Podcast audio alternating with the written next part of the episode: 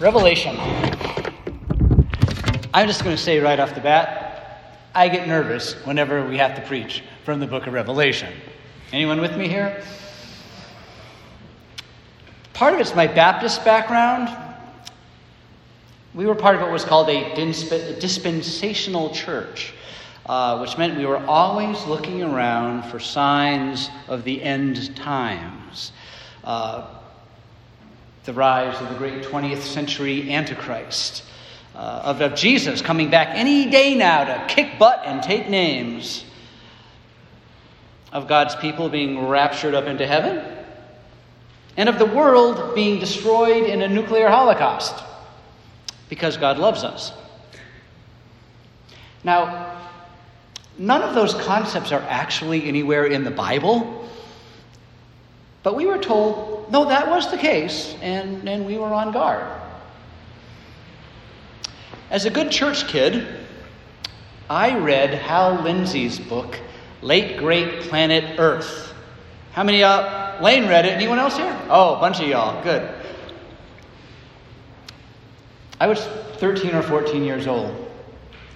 I was old enough to be scared to my bones about the existential significance of the book's claims, which was that it proved that the apocalyptic and prophetic books of the Bible, like Elijah and Daniel and Revelation and others, all pointed inexorably to God destroying the earth in the hellfire of nuclear Armageddon in the year um, 1988.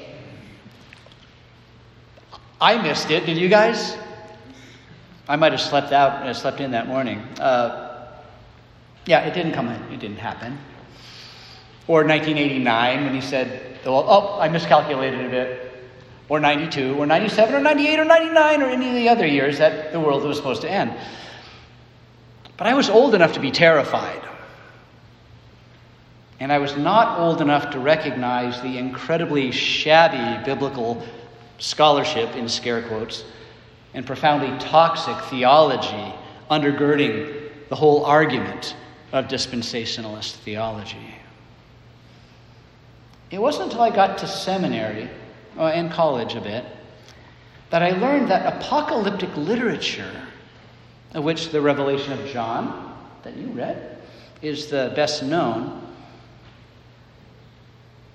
is not what I was told. I'd been told that Revelation was a roadmap of God's far flung future plans for the destruction of the planet because he loves us so much. But it's not Hal Lindsey's Left Behind. It is St. John's Happily Ever After. Apocalyptic does not mean the end of the world. Apocalyptic means an unveiling, a revealing, is actually a literature of liberation and resistance. Apocalyptic is written by people who are crushed by empire, marginalized by culture, beaten down by systemic injustice, but still sustained by a radical hope in a God who has not forgotten them. That doesn't mean that Revelation is simple. There are some profoundly um, wild and sometimes disturbing stories in there. And they are artfully crafted metaphors and symbols and meanings to offer hope, a faith filled hope, to people who are deeply pressed that creation will be completed, that God is bringing a new heaven and a new earth, and that God's tender hand will wipe away every tear. It's a lot of tears. That death and mourning and pain would be no more. It had to sound pretty good to that early church that was being oppressed by Rome. And I have to say, it sounds pretty good now because we too struggle under the oppressive weight of empire and of isms and of injustices that crush folk in our society and in our world. By the news of yet another mass shooting, racially motivated, by the leaking of Supreme Court documents seeking to take away human rights, by the news of wars that rage on and on. For those original hearers of Revelation, it was a book for to create endurance and hope, and that can also be true for us as well. And that same endurance and hope is what Jesus is talking about in the gospel reading. It's the beginning of what's a fairly lengthy farewell speech in the Gospel of John. And just before this reading, Judas has just left the Last Supper to go and betray Jesus. Things are going to get real, things are going to get bad really fast. Jesus knows he's not going to be around much longer, and so he wants to give his disciples some final thoughts before he leaves. Jesus' words, those, those last words, letting them know what they really need to know, reminds me of uh, when, when you would go away on uh, attending the fire trip. Uh, and she would like have a set speech for the kids. It was like, here's my cell phone number, here's the hotel number where I'll be on Thursday, here's the next door neighbor's number in case dad's gone, you know 911, there's five casseroles in the fridge. Here's my debit card if you get stuck. No, I did not give them my debit no. card. I'm not that stupid. be good to each other. You know the house rules. Remember, I love you. Goodbye. I love you. Did I mention I love you? That's kind of what Jesus is doing, except for maybe the cell phone number and the casserole party. Jesus made an awesome fish casserole. just, it just kept coming and coming and coming. Could... I give you a new commandment, Jesus said.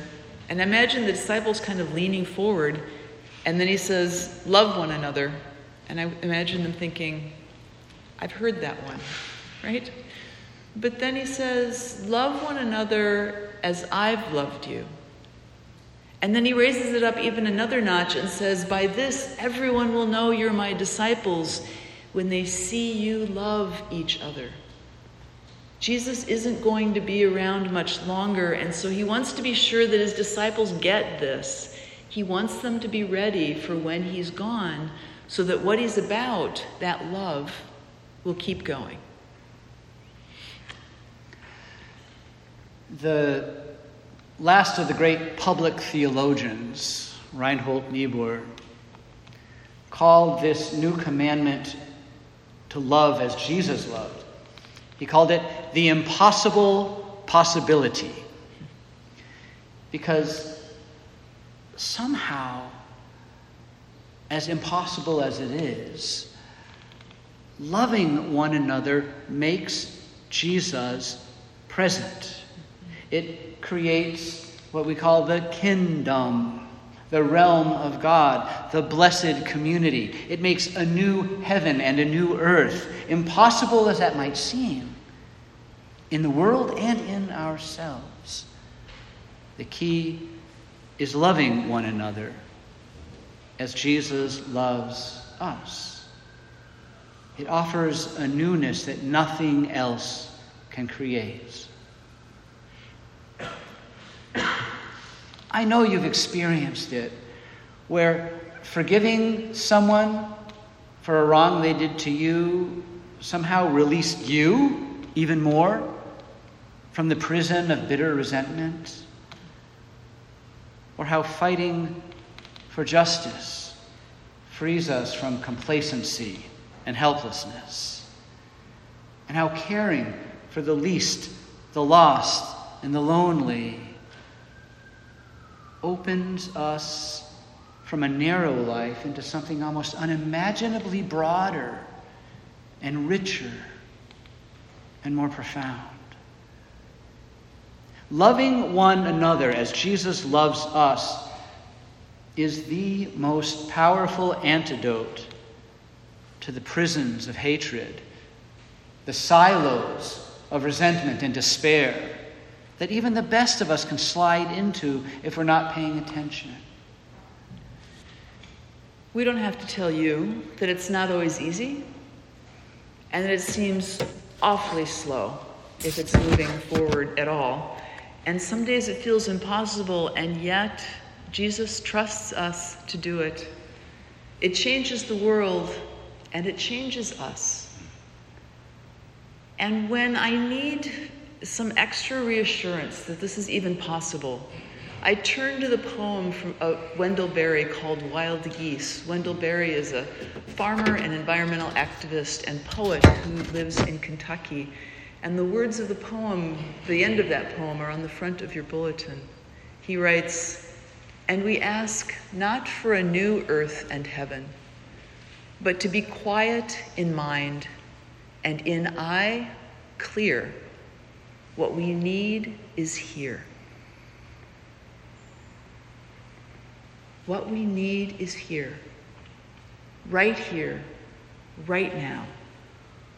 We have what's needed to work toward God's realm, not all the way, but when we can be clear enough to see God's possibility and quiet enough in our minds and in our hearts to love even when it seems impossible, then we engage Jesus' commandment to love one another as he loves us with curiosity and compassion and hope.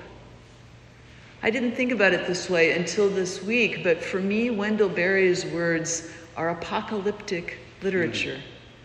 They help me stay who I am in the midst of a challenging world. You might have read in the New York Times this week uh, a real life example of this. Uh, Domingo Morales is a 30 year old Latino man who is known as the compost champion of New York. Didn't even know there was such a thing. I don't think there was before him, actually. Mr. Morales uh, grew up in public housing and foster care in the Bronx. And he would befriend guys who hung out on the street. He and his then girlfriend had their first child at 17 and a second child two years later.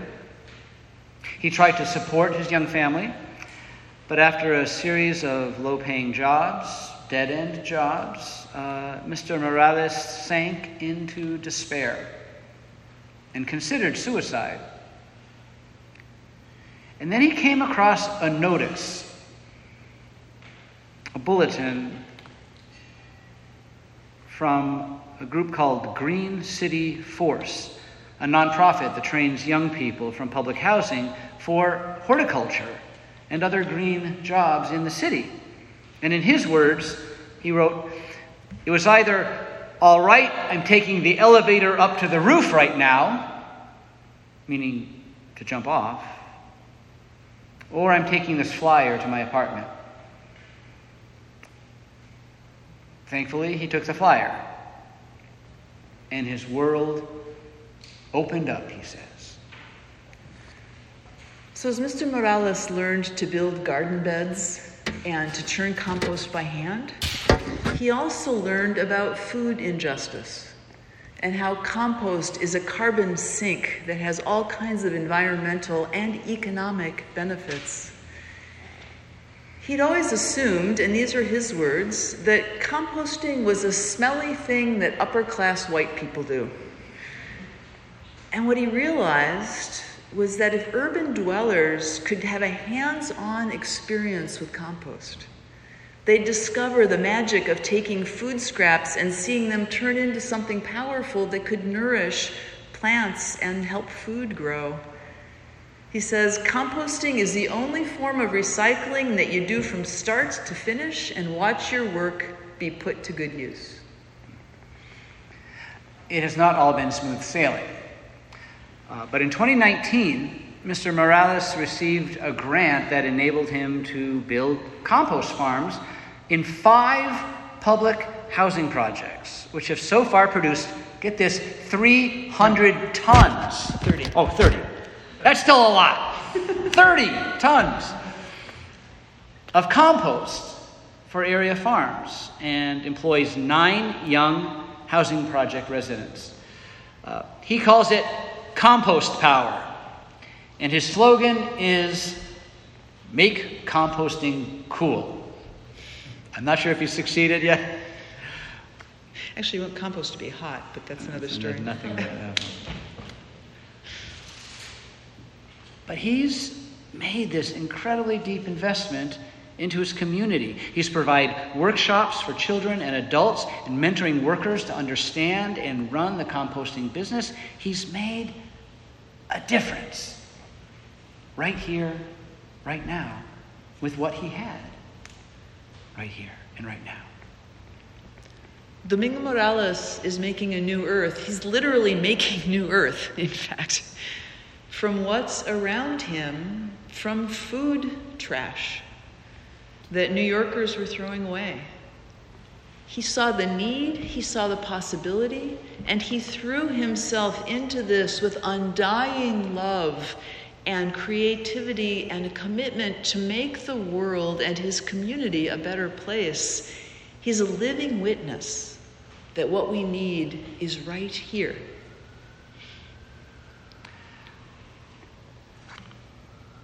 If we read the news in the morning and we get a little down, it's because we realize we don't have quick solutions to the myriad problems facing our world.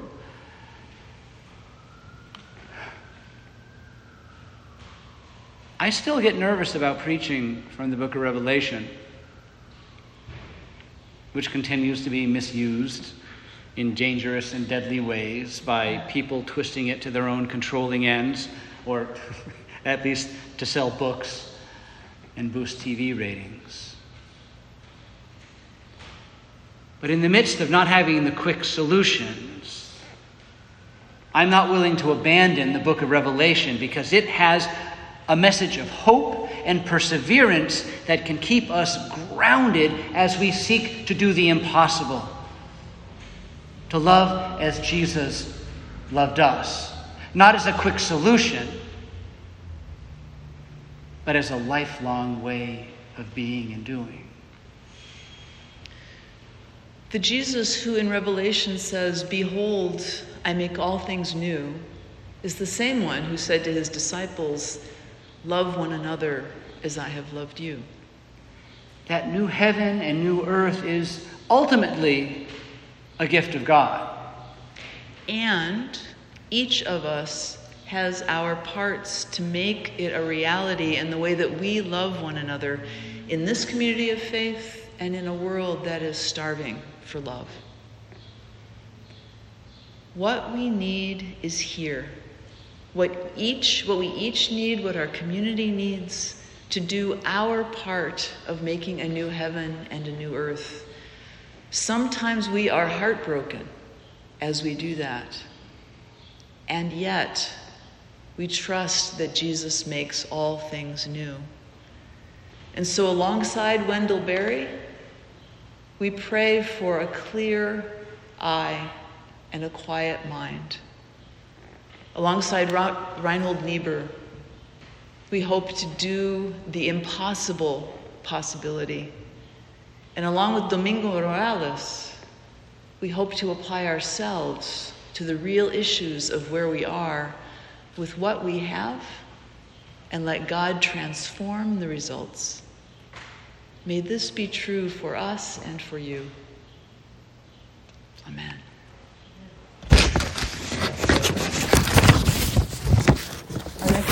They'll know we are Christians by our love. It's 2223 in the black hymnal. We'll sing